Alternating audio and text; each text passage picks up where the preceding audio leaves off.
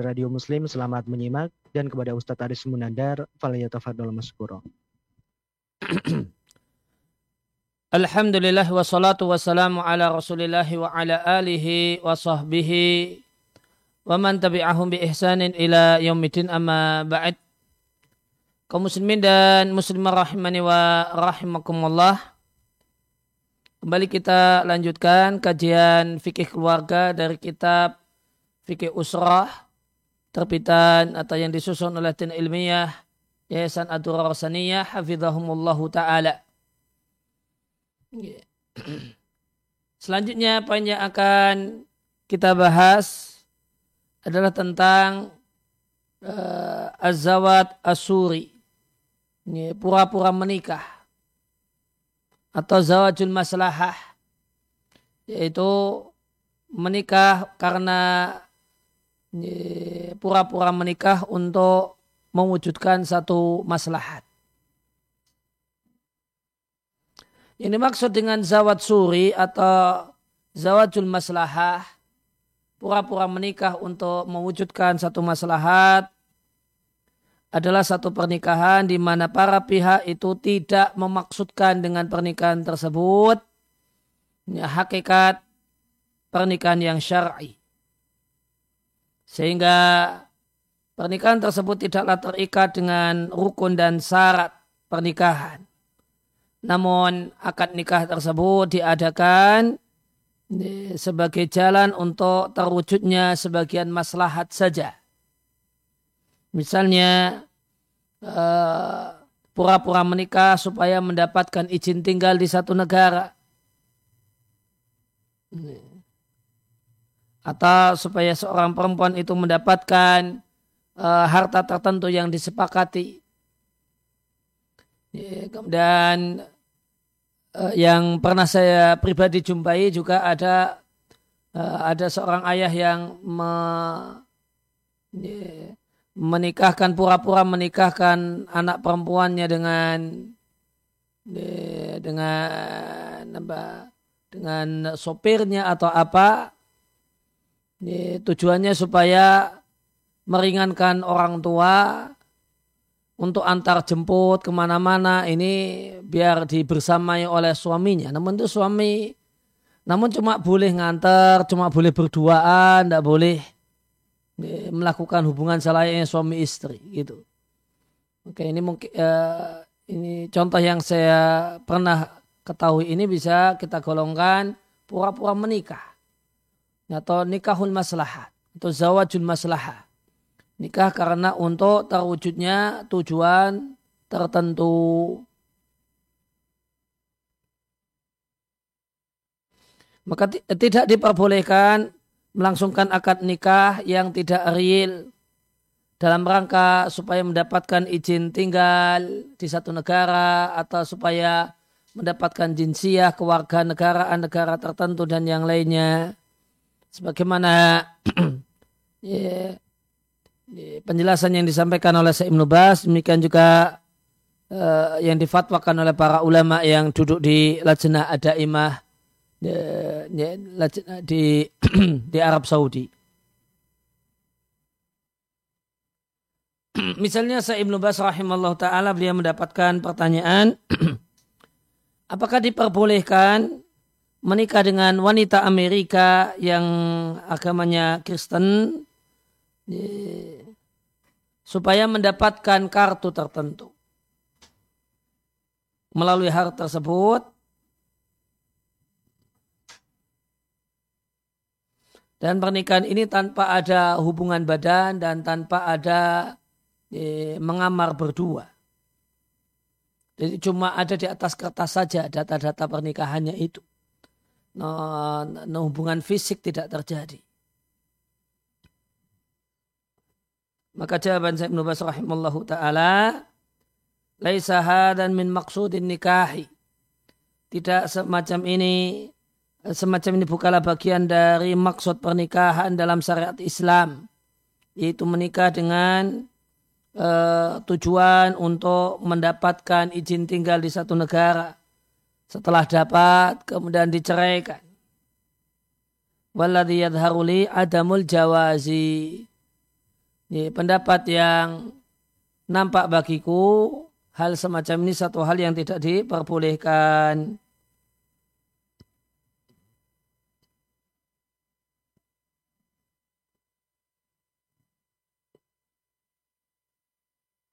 Ya, para ulama yang duduk di Lajnah Daimah juga mengatakan akad nikah adalah di antara akad yang Allah tegaskan betapa agung kedudukannya.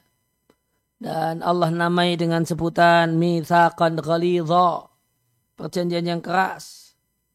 Maka tidak diperbolehkan mengadakan akad nikah yang itu tidak real cuma pura-pura cuma formalitas dan kamuflase. Min ajlil husulil alal iqamati supaya mendapatkan izin tinggal di satu negara atau tujuan-tujuan yang lain. Ya, hal ini tidak diperbolehkan alasannya karena bertentangan dengan tujuan syariat dalam pernikahan. Kemudian yang kedua alasannya karena mengandung kebohongan dan penipuan.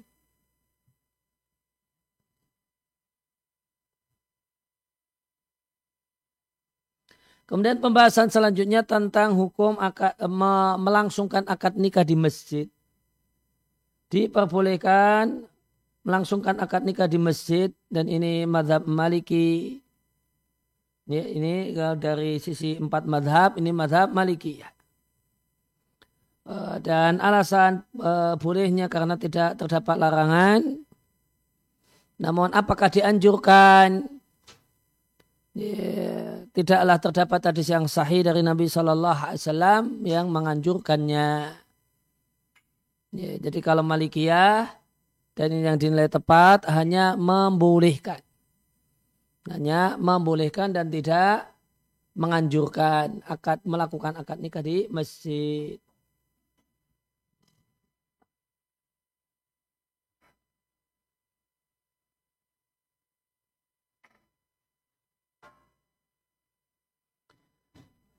Penjelasan lebih lanjut saya Ibnu Thaimin rahimahullah taala mengatakan Anjuran melakukan akad nikah di masjid, aku tidak mengetahui adanya dalil dan dasar dari Nabi Shallallahu Alaihi Wasallam menganjurkan hal ini. Namun jika bertepatan eh, pengantin laki-laki dan wali ada di masjid, kemudian diadakan akad nikah di masjid tidak mengapa. Ini alasan tidak mengapanya karena akad nikah itu tidak sejenis dengan akad jual beli yang terlarang di masjid.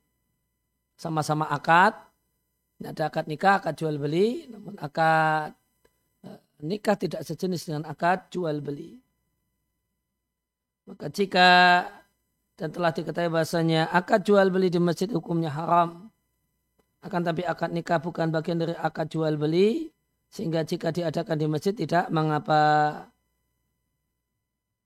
Adapun menganjurkan akad nikah di masjid dengan mengatakan eh, tinggalkan rumah, pergi ke masjid atau janjian di masjid untuk akad nikah di masjid, maka ini satu hal yang memerlukan dalil dan saya kata Syekh Nusaimin tidak mengetahui dalil yang mendukung hal ini.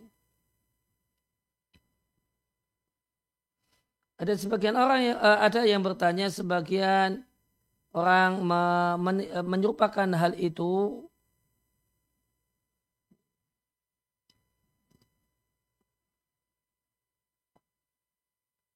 Ya, ada yang beranggapan bahasanya ini menyerupai Nasrani yang melakukan akad nikah di gereja. Maka kata Ibnu Thaimin, lah ini tidak sama dengan Nasrani. Karena tidak pernah terlintas dalam benak mereka kaum muslimin yang melakukan akad nikah di di masjid kalau mau mencontoh Nasrani sama sekali tidak terlintas.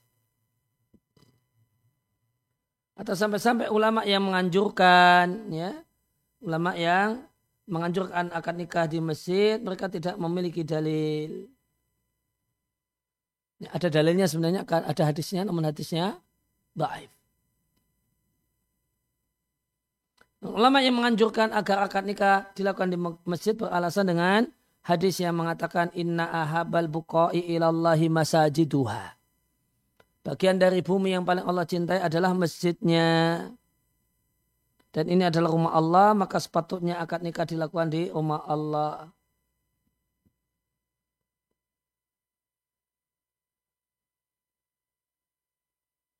Namun alasan logika ini jika tidak didukung oleh hadis spesifik tentang hal ini, maka tidaklah sepatutnya disimpulkan, dianjurkan akad nikah di masjid.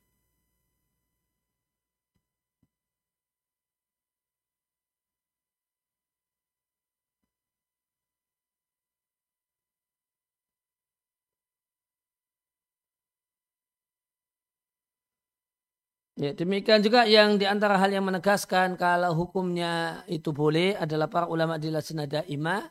Mereka mengatakan la ba'sa bi ijra'i aqdin nikahi fil masjid. Tidaklah mengapa melangsungkan akad nikah di masjid. Ya, maka jadi kalau dari madhab ini adalah madhab maliki yang membolehkan dan tidak menganjurkan. Bahkan nasu mereka para ulama madhab maliki menegaskan bahasanya terus menerus melakukan akad nikah di masjid dan meyakini kalau itu satu hal yang dianjurkan adalah bid'ah. Dan ini pun eh, bahkan mereka para ulama lajnah daimah menegaskan kalau terus menerus melakukan akad nikah di masjid setiap akad nikah dan dikondisikan agar di masjid dan meyakini kalau ini satu hal yang dianjurkan secara khusus dan spesifik, maka ini hukumnya bid'ah. Sebagaimana disampaikan di fatwa lajna, al-mudawamatu ala akti nikahi. Merutinkan akad nikah dilakukan di dalam masjid dan meyakini kalau itu satu hal yang dianjurkan secara spesifik bid'atun minal bid'ai adalah bagian dari bid'ah.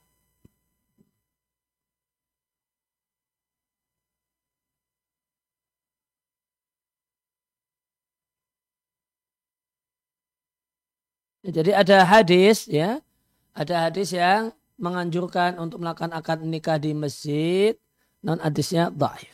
Sehingga yang tepat tidaklah dianjurkan, namun sekedar boleh saja sebagaimana yang disampaikan oleh para ulama ya, dari yang berafiliasi ke madhab maliki. Ya, kemudian uh, poin pembahasan yang ketiga adalah tentang seorang laki-laki muslim menikahi uh, ahli kitab atau nasraniyah di gereja. Jawabannya tidak boleh bagi laki-laki muslim untuk mempulayarkan, mengumumkan atau mengadakan akad nikah dengan baik muslimah ataupun dengan ahli kitab namun dipopulerkan atau dilakukan di gereja. Meskipun itu dilakukan setelah menikahinya. Sebagaimana ditegaskan oleh para ulama, lajnah da'imah. Alasannya karena dalam tindakan hal ini terdapat e, menyerupai orang Nasrani dalam syiar pernikahan mereka. Orang Nasrani syiarnya, kekhasannya akan nikah itu di gereja.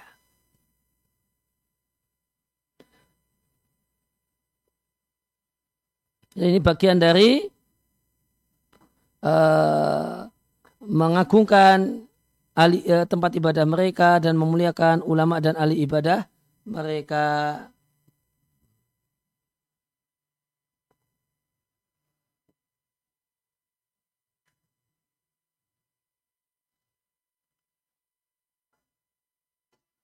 Maka ini terlarang menimbang hadis mantasyabah bikomin fawa minhum.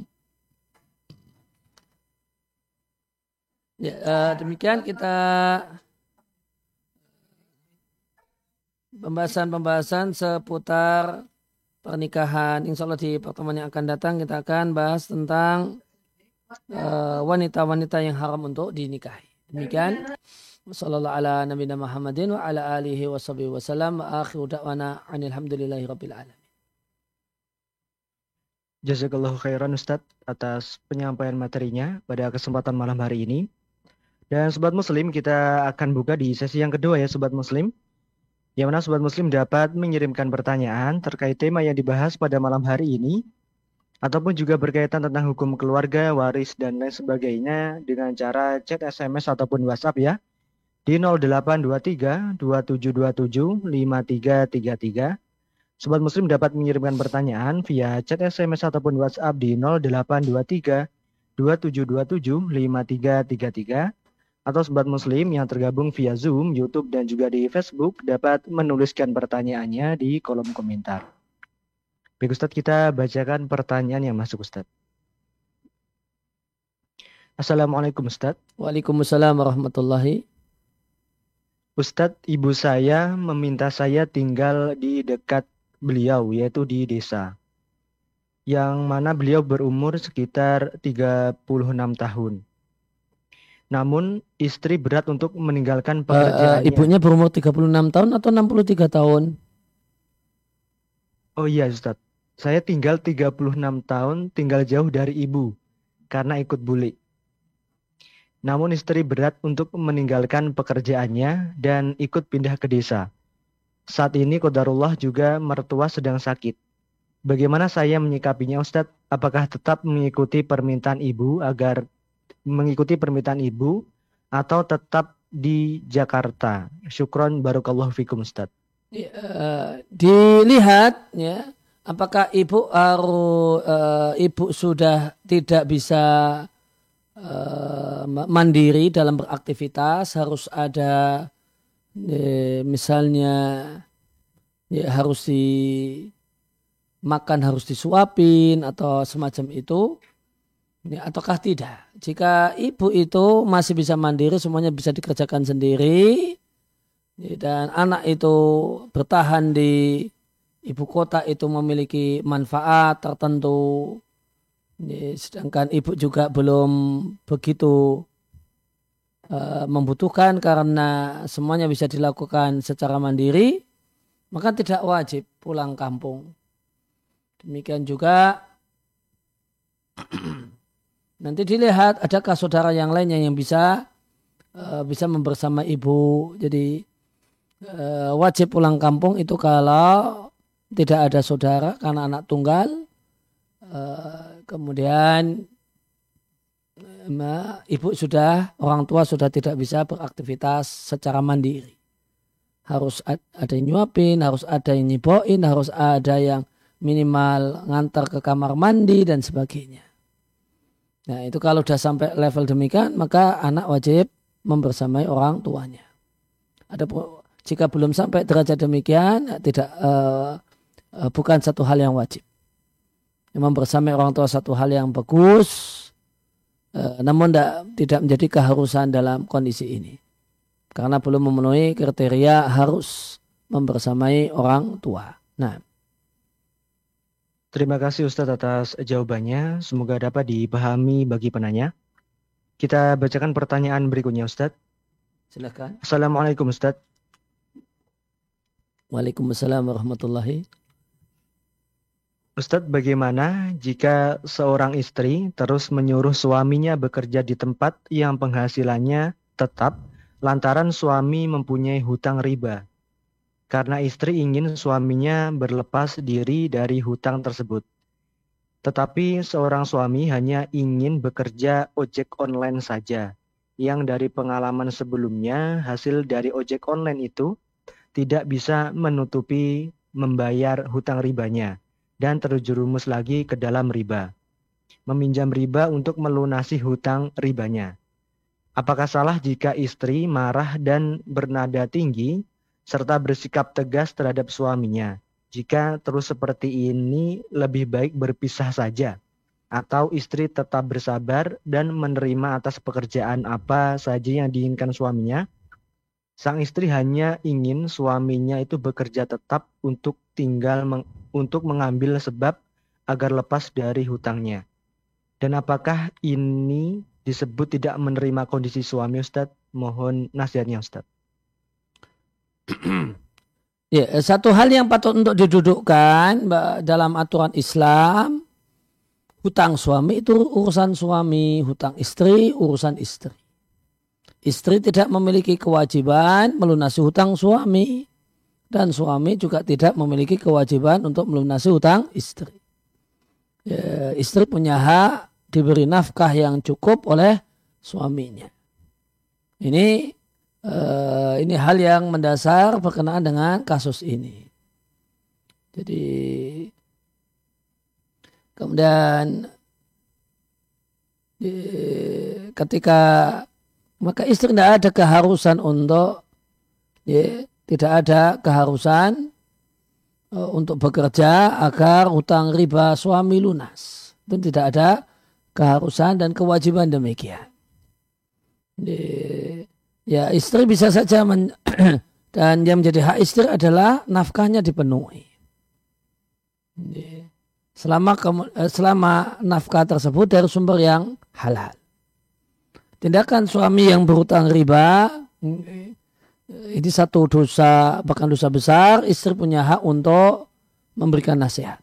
Namun bersuara tinggi, membentak yang boleh jadi disebut dengan bersikap tegas dalam masalah ini satu hal yang tidak pada tempatnya. Ya, istri dituntut untuk memberikan saran, masukan, ya, namun dengan e, dengan cara-cara yang baik, tidak dengan nada tinggi, tidak dengan maki-maki, tidak dengan uh, suara yang keras, ya sebagai bentuk kewajiban dalam menghormati suami. Ya, istri protes tentang uh, pekerjaan suami yang merasa cukup dengan hasil yang sedikit, ya, maka ini problemnya namanya problem himmah aliyah, problem uluwil himmah.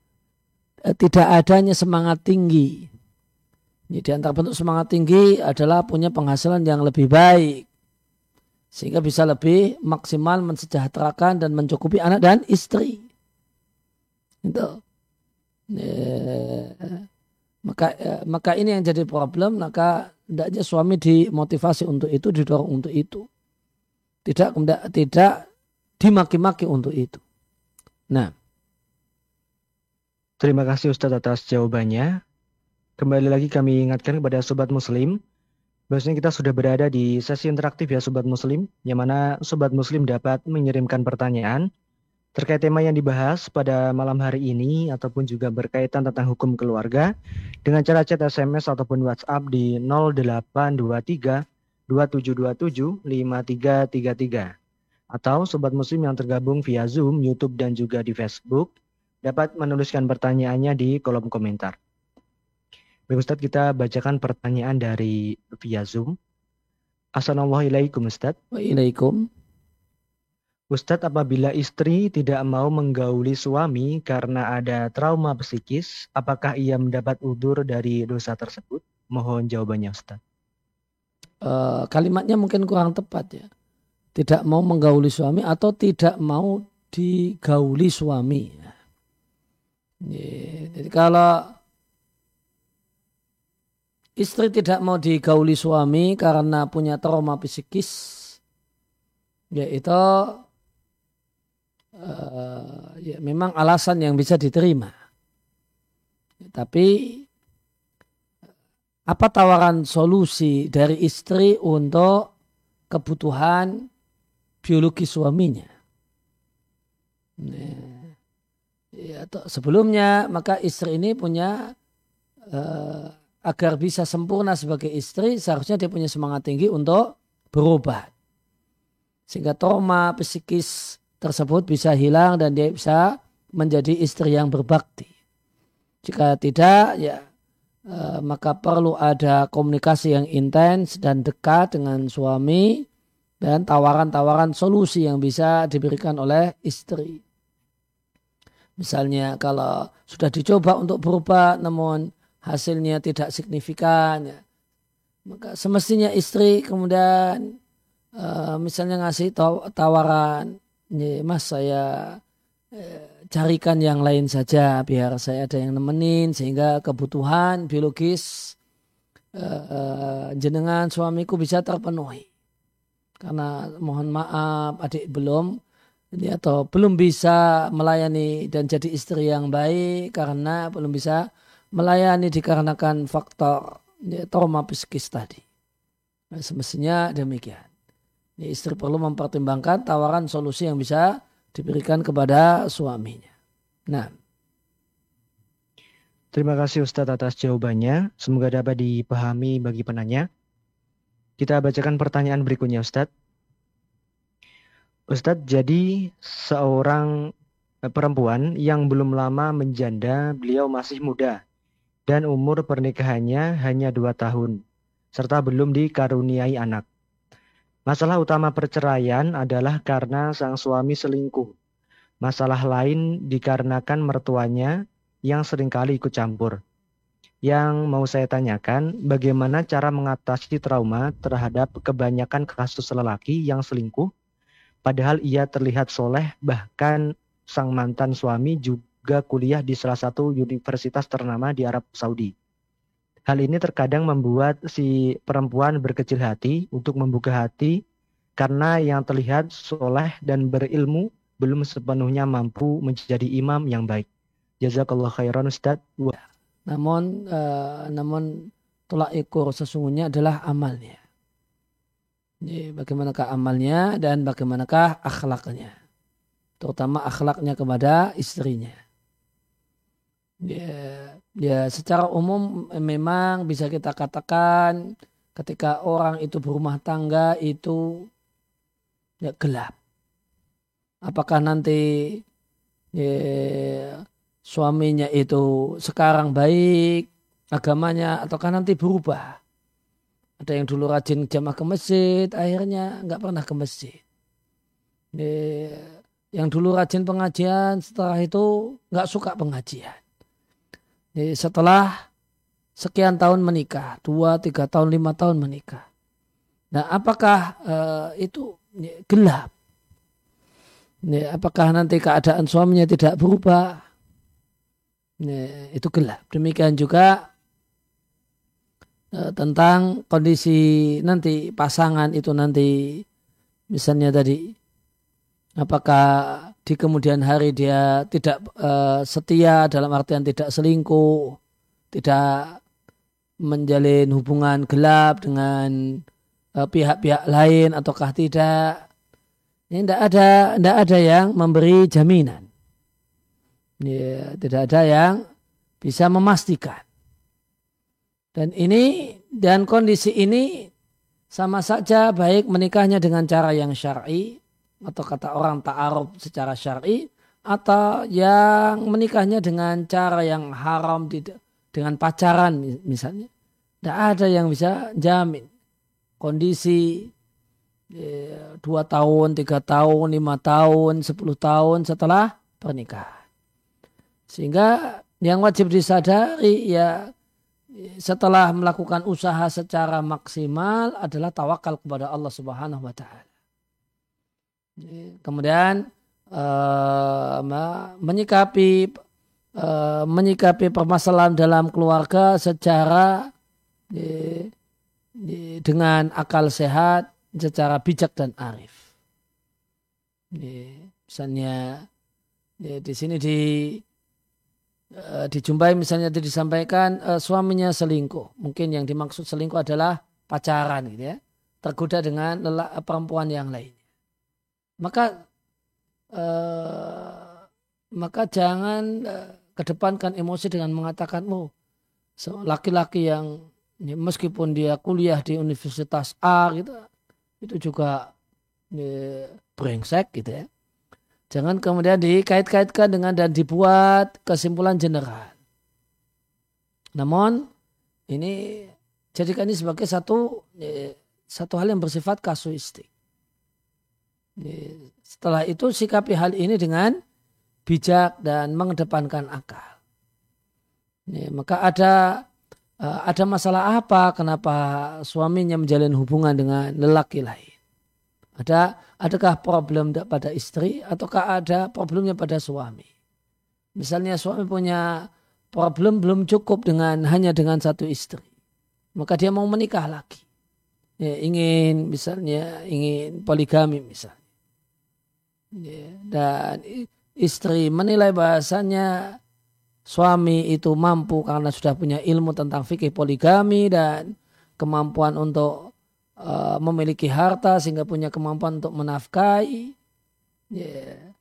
yeah. maka hendaknya istri e, menghendaki kebaikan untuk suaminya dan untuk dirinya dengan e, dengan tunduk dengan e, ketentuan syariat dalam masalah ini ya, dengan mengatakan pada suami ya nikahi saja wanitamu itu baik-baik ya, dan laksanakanlah hukum Allah ya, dengan dengan baik ini pergaulah kami istri-istrimu dengan cara pergaulan yang Allah perintahkan. Maka, nah ini yang uh, sikap dewasa dan bijak ini yang inilah yang tepat, yang adapun menyikapinya secara emosional, nah itulah yang kemudian uh, berpeluang besar menimbulkan ya, stres, depresi, uh, demikian juga menimbulkan trauma psikis.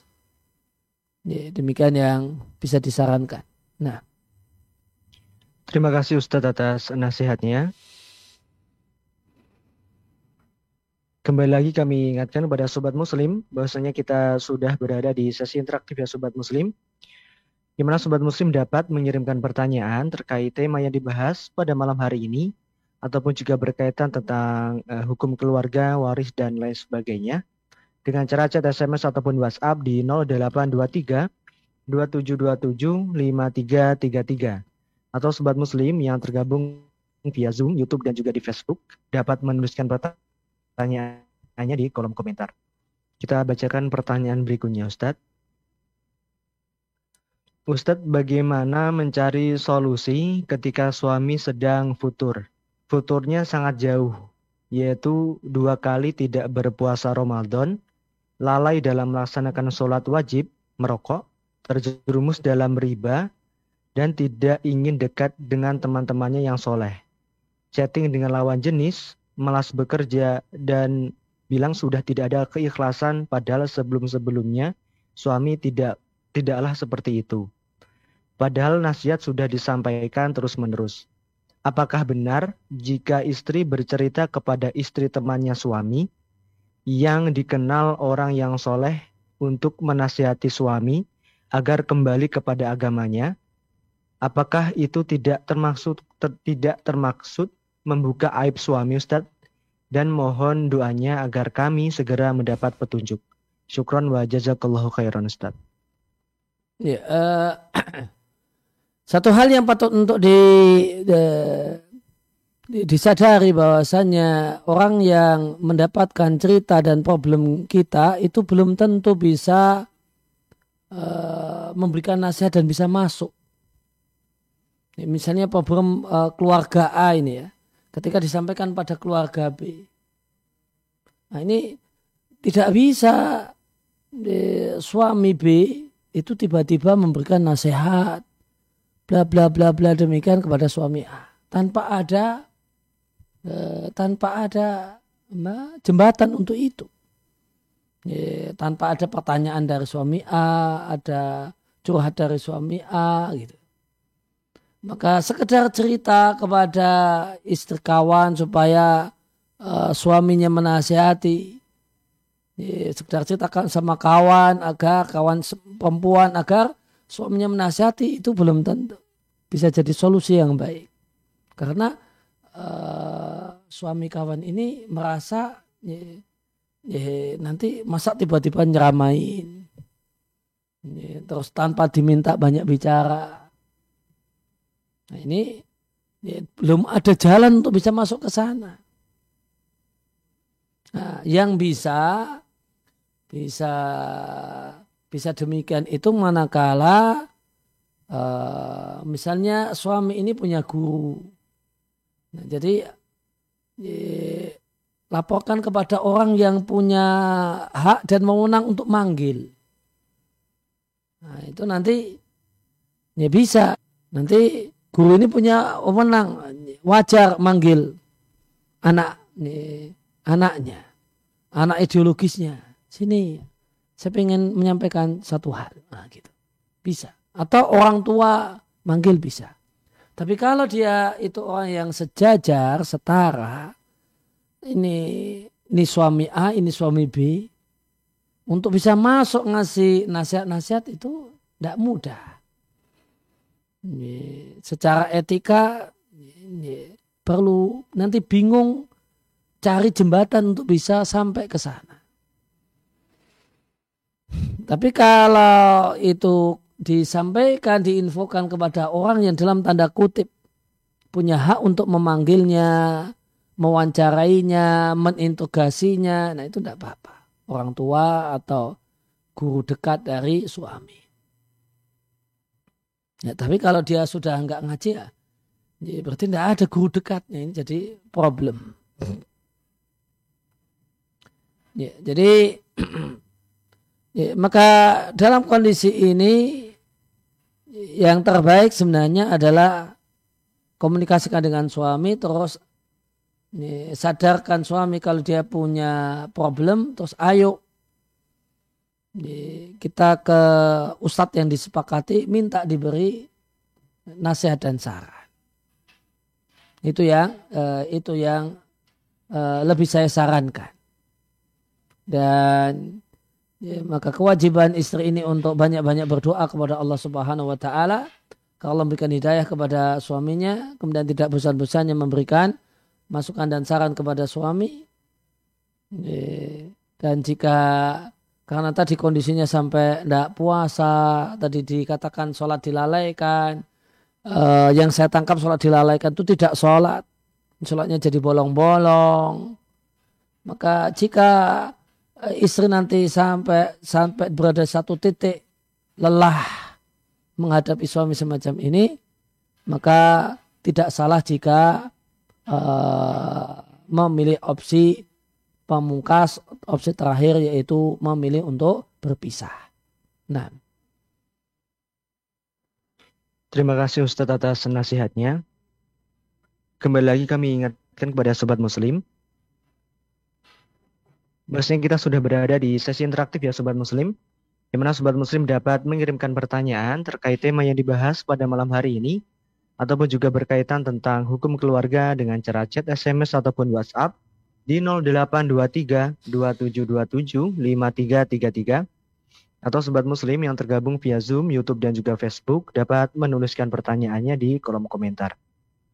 Baik Ustaz, kita bacakan pertanyaan berikutnya.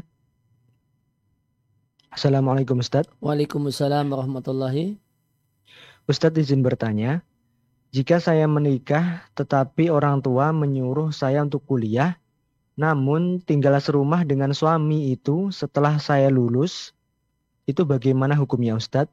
Syukron jazakallahu khairan. Ya, jadi ada perjanjian pernikahan habis nikah selama belum lulus kuliah tidak boleh kumpul dengan suami. Maka ini perjanjian pernikahan yang tidak sah. Akad nikahnya sah, perjanjian dan tidak sah, tidak ada kewajiban untuk ditaati dan dipatuhi. Sehingga ya tetap boleh saja suami istri tersebut kumpul, kemudian saling menikmati eh, dan saling mendapatkan, eh, saling memenuhi hasrat biologis dari kedua belah pihak. Ini syaratnya adalah syarat yang batin. Ya, syarat yang tidak sah. Ya, karena itu bertentangan dengan konsekuensi akad. Konsekuensi akad nikah adalah halalnya hubungan biologis. Nah. Terima kasih Ustaz atas nasihatnya. Kita lanjutkan ke pertanyaan berikutnya Ustaz. Assalamualaikum Ustaz. Waalaikumsalam warahmatullahi. Ustadz, saya mempunyai anak perempuan dan juga anak laki-laki. Apakah anak perempuan saya bisa dinikahkan oleh anak laki-laki saya tanpa sepengetahuan saya? Dikarenakan mantan keluarga istri melarang menghubungi saya selaku mantan suami. Mohon jawabannya Ustaz. Ya, ya, berarti dinikahkan oleh kakak laki-lakinya. Kakak laki-laki itu wali. Ya, kakak laki-laki itu wali. Dan kalau mengacu pada fikih syafi'iyah yang menjadi pedoman eh, eh, KUA di negeri kita, maka ketika ada wali yang lebih dekat, wali yang lebih utama dalam hal ini adalah ayah, dan ayah itu bisa dihubungi, ya bisa diketahui keberadaannya, bisa dihubungi dan seterusnya, eh, maka ketentuan dalam fikih syafi'iyah tidak bisa dinikahkan oleh wali yang lebih jauh contohnya kakaknya. Kecuali jika wali yang uh, lebih dekat kepada perempuan ini itu memberikan mandat pertika mandat untuk menikahkan. Jadi jika tanpa mandat maka dan walinya itu ada satu kota, satu daerah, maka tidak bisa. Ya, tidak bisa di uh, dinikahkan oleh wali yang lain dalam keadaan wali yang uh, lebih utama itu ada. Ya, kecuali jika pihak sana, pihak mantan istri itu melakukan tindakan yang terlalu parah yaitu menganggap melaporkan kepada pihak KUA kalau ini ayahnya sudah mati misalnya. Padahal tidak demikian. Nah. Terima kasih Ustaz atas jawabannya. Kita bacakan pertanyaan berikutnya Ustaz. Assalamualaikum Ustaz. Waalaikumsalam warahmatullahi. Ustadz, misal kita punya pasangan yang lupa tugasnya dan keras kepala, kita sebagai pasangannya bagaimana cara menasihatinya biar kembali sadar Ustadz? Jazakallahu khairan Ustadz ya doakan, ya, beri masukan dan silakan protes misalnya dari pihak istri ya, dengan tidak mau memberikan layanan biologis kepada suami sampai suami itu sadar dengan tanggung jawab dan tugasnya.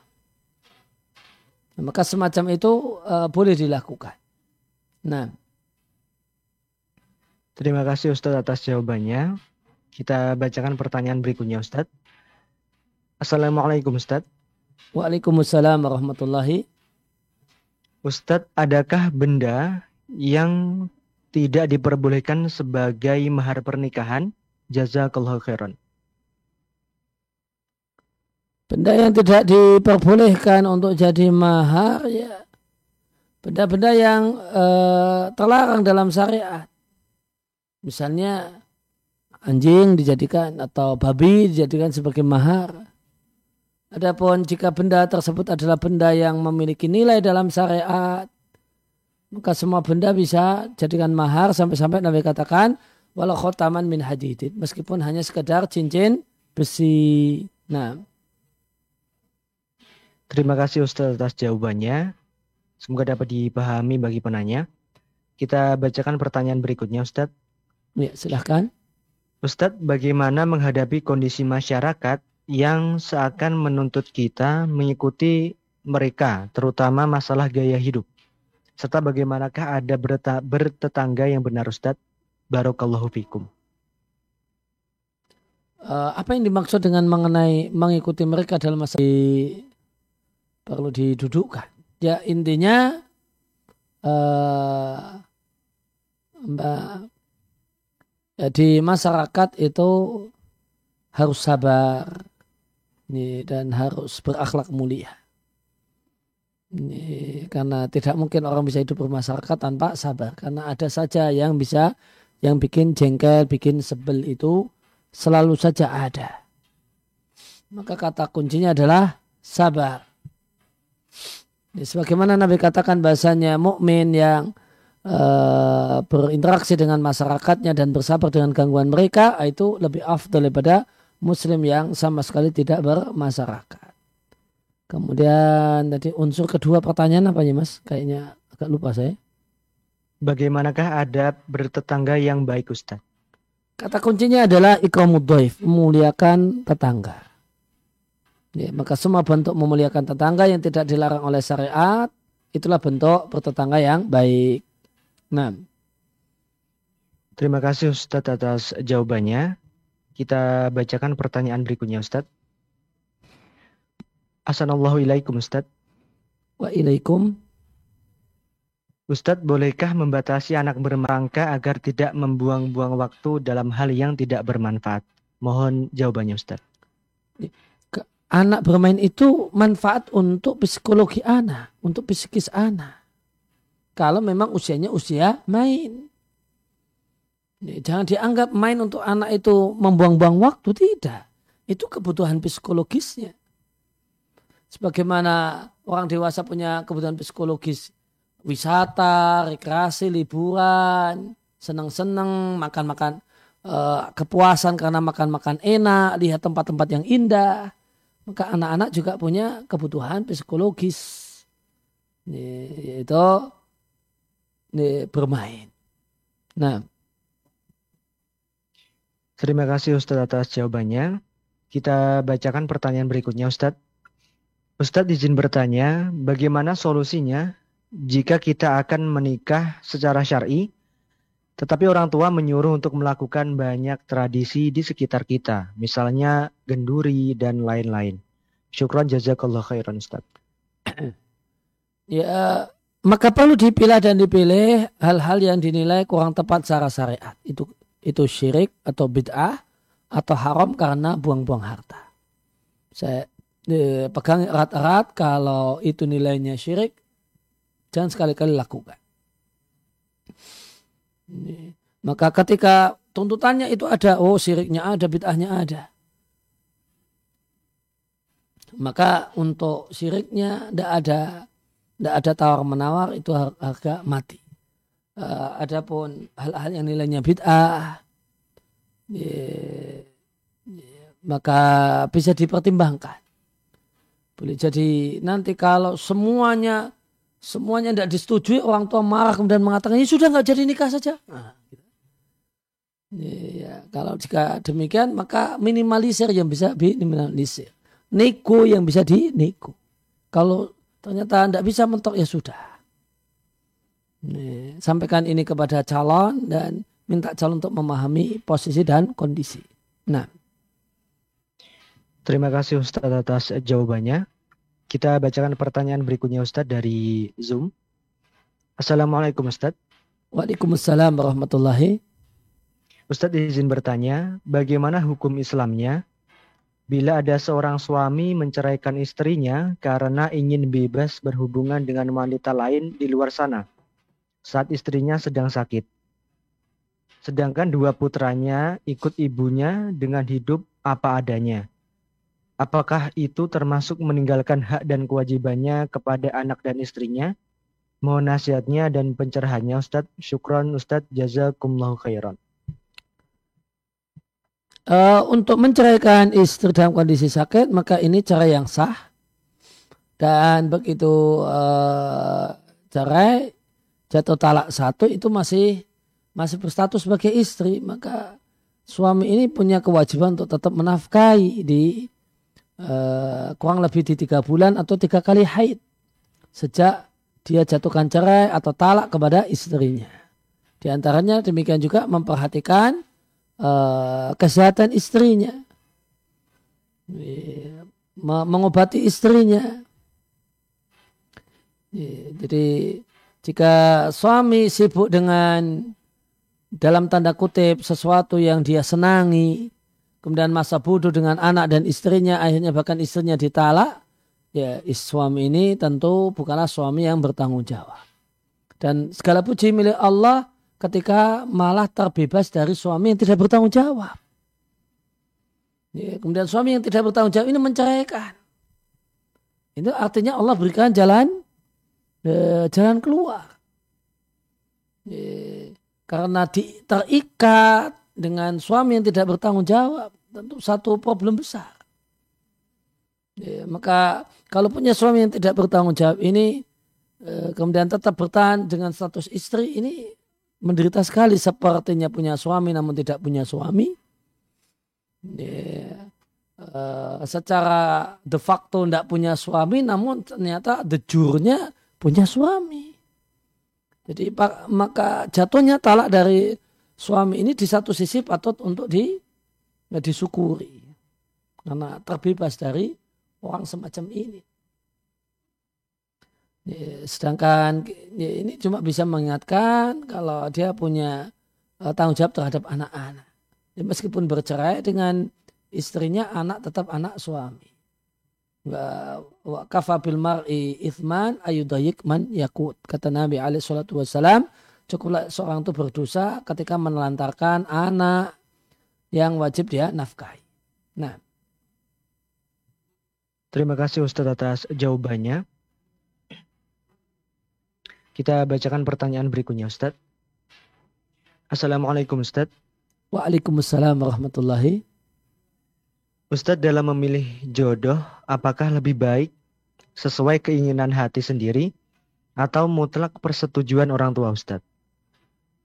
Uh, realitanya adalah uh, uh, kompromi di antara dua kepentingan. Permintaan orang tua ya coba dituruti, namun keinginan pribadi juga keinginan kita, harapan-harapan kita juga berhak untuk di, diwujudkan. Ya, jadi yang terbaik adalah cari solusi tengah di antara dua kepentingan ini, kepentingan anak dan kepentingan orang tua. Nah. Terima kasih Ustadz atas jawabannya. Kita lanjutkan ke pertanyaan berikutnya Ustadz. Assalamualaikum Ustadz. Waalaikumsalam warahmatullahi. Ustadz bagaimana membina istri yang suka membanding-bandingkan kondisi rumah tangga dengan rumah? Bagaimana ulangi Ustadz Ustadz bagaimana membina istri yang suka membanding-bandingkan kondisi rumah tangga tetangga dengan rumah tangga sendiri? Ya, maka sampaikan bahwasanya ini satu hal yang tidak disukai oleh suami. Saya tidak suka dibanding-bandingkan. Dulu katanya bisa menerima saya apa adanya. Lah apa adanya saya demikian keadaannya. Jika mau seperti ini seperti itu ya uh, orangnya tidak tepat kalau dengan saya. Gitu. Ya sekarang apa yang engkau inginkan apa yang engkau inginkan kalau ingin tetap jadi istri saya ya inilah keadaan saya. Kemudian beberapa kekurangan ya saya akan coba untuk selalu memperbaiki diri. Tapi kalau yang ada dalam benakmu itu adalah itu suami eh, tetangga sebelah yang suami A itu itu yang ada dalam benakmu itulah role modelmu ya. Ya, maka saya bisa bantu apa supaya engkau bisa jadi istrinya gitu. Ya, tegas sampaikan demikian. Ya, kalau memang obsesimu adalah dia, role model suamimu adalah dia, ya saya tidak bisa. Ya, saya tidak bisa menjadi dia. Saya ya saya. Ya, dia ya dia. Engkau tuntut saya menjadi dia, satu hal yang tidak mungkin. Gitu. Ya, jadi maunya apa gitu ya. ya silakan diobrolkan baik-baik. Maunya itu apa? Kalau maunya itu memperbaiki suami, ya bukan demikian cara memperbaiki suami. Kalau memperbaiki suami itu dengan banding-bandingkan, itu namanya bikin sebel suami, bikin jengkel suami. Adapun muatan uh, uh, perbaikan suami tidak terwujud. Ini, maka ini cara yang tidak benar. Tapi jika obsesinya adalah jadi istrinya laki A, itulah si utamanya ya, maka tawarkan. Ini, jika memang itulah obsesimu dan aku adalah penghambat dirimu supaya bisa punya suami si A itu, ya, ini, saya akan bantu misalnya. Ya, ini tidak tegak, uh, istilahnya tidak di sini baru penawaran saja. Penawaran cerai itu beda dengan cerai. Penawaran talak itu beda dengan talak. Ya, ya, ya. Kalau talak itu tegas kamu saya cerai. Ya. Tapi kalau penawaran ya, ya, itu, ini hal yang berbeda. Nah. Terima kasih Ustadz atas jawabannya. Mungkin kita akan membacakan satu pertanyaan terakhir Ustadz pada malam hari ini. Ya, silahkan. Assalamualaikum Ustadz. Waalaikumsalam warahmatullahi. Ustadz, jika ayah setuju jika saya menikah muda dengan seorang laki-laki yang paham agama, tetapi ibu saya kurang setuju dengan niat saya untuk menikah muda, bagaimana solusinya Ustadz? Jazakumullahu khairan. Solusinya ikuti ayah. Ya, solusinya ikuti ayah. Yang jadi wali itu ayah bukan ibu. Ibu nggak setuju nggak masalah asalkan ayah setuju. Dan ayah dalam hal ini uh, Mbak setuju dan dia uh, bukanlah seorang suami yang dikendalikan oleh istrinya. Ya, maka ikuti ayah. Ayah mengatakan siap saya nikahkan. Dok saya siapkan. Ayahmu siap untuk menikahkanmu. Kapan mau nikah? Gitu. Ibumu marah-marah tidak apa-apa. Ya anggap saja nanti sebagai ya warna-warni kehidupan. Gitu ya. ya. Nanti didengerin saja kalau marah-marah. Tapi kalau mau memang mau nikah, bapak setuju. Insya Allah itu suamimu juga lelaki yang baik, yang bertanggung jawab. Jadi eh, kalau dalam hal-hal semacam ini ayah didahulukan. Karena ayah yang jadi wali dan ayah yang eh, laki-laki yang mengedepankan akal. Ibu itu didahulukan ingat dalam bab bir, dalam bab khidmat, dalam bab pelayanan. Nah kalau masalah pelayanan, layani utamakan pelayanan terhadap ibu. Adapun dalam masalah-masalah uh, pilihan dan pemikiran, dahulukanlah ayah apalagi ayahlah kata kuncinya sebagai wali wali nikah bagi anak gadisnya. Nah, demikian yang kita kaji kesempatan uh, malam hari ini. Terima kasih atas kehadiran Bapak dan Ibu sekalian di kelas virtual ini.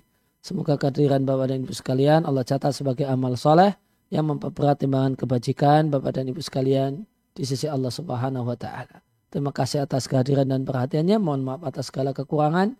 Wassalamualaikum warahmatullahi wabarakatuh.